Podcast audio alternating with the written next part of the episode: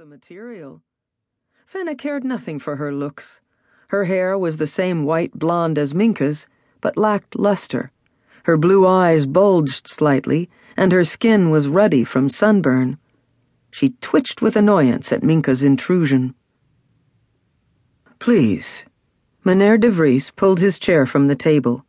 He stared at Minke so intently that she thought something was expected from her, but she could not think what.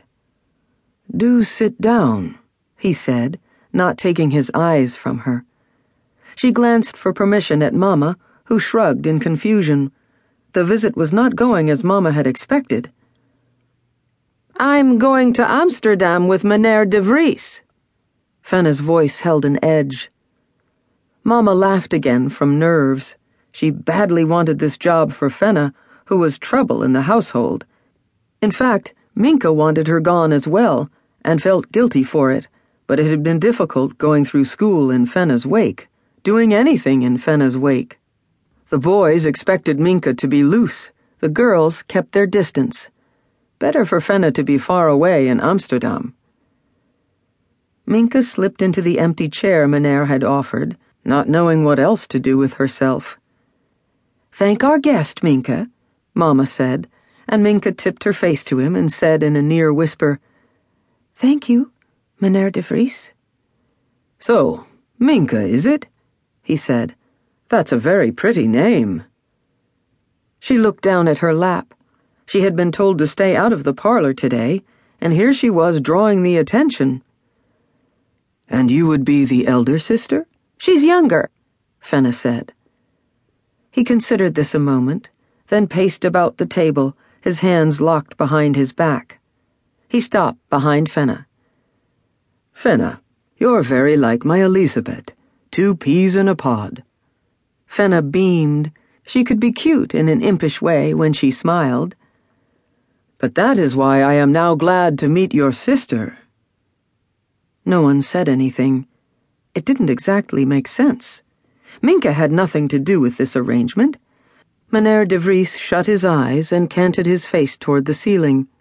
It was a complete change in mood, as though just the mention of his ill wife had overcome him. His massive hands landed on Fenna's shoulders. My wife is a strong willed woman, and I suspect that you too are strong willed. I am, Fenna said, and Minke wondered how he knew that so quickly. He shook his head. Such a combination won't succeed. In the company of a strong willed woman, my wife will fight, refuse medicine, disobey.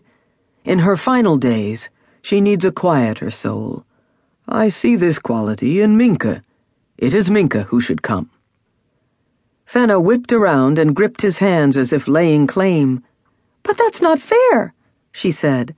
It's been decided. That's precisely right, Mynheer de Vries said. I have decided. Mamma? Minke felt utter confusion. Meneer de Vries, are we to understand this correctly? That you've decided against Fenna in favor of Minke to nurse your wife? Mamma asked. Meneer de Vries nodded and withdrew his hands from Fenna's grip. This wouldn't have happened if you'd stayed upstairs like you were supposed to, Fenna said. It's not my fault, Minke said. She gets everything she wants, and she always has, Fenna said to Mamma. You and Papa always favor her over me. Oh, she could make Minke so angry with that old, utterly false complaint. Fenna had always ruled the roost with her demands and tantrums. Mamma and Papa spent so much time worrying over her that Minke sometimes felt invisible. Fenna, we meant for you to have the post, Mamma was as red as a beet. And anyway, I don't even. Minke began, but stopped herself. Want it, she was going to say. Taking care of a sick woman held no appeal for her. She addressed Meneer de Vries. Fenna would do a very good job for you, Meneer. She's far too spirited for the work, as I suspected. Papa, do something, Fenna implored. Papa opened his hands in resignation. Mynheer de Vries, still standing behind Fenna, patted her cheeks lightly with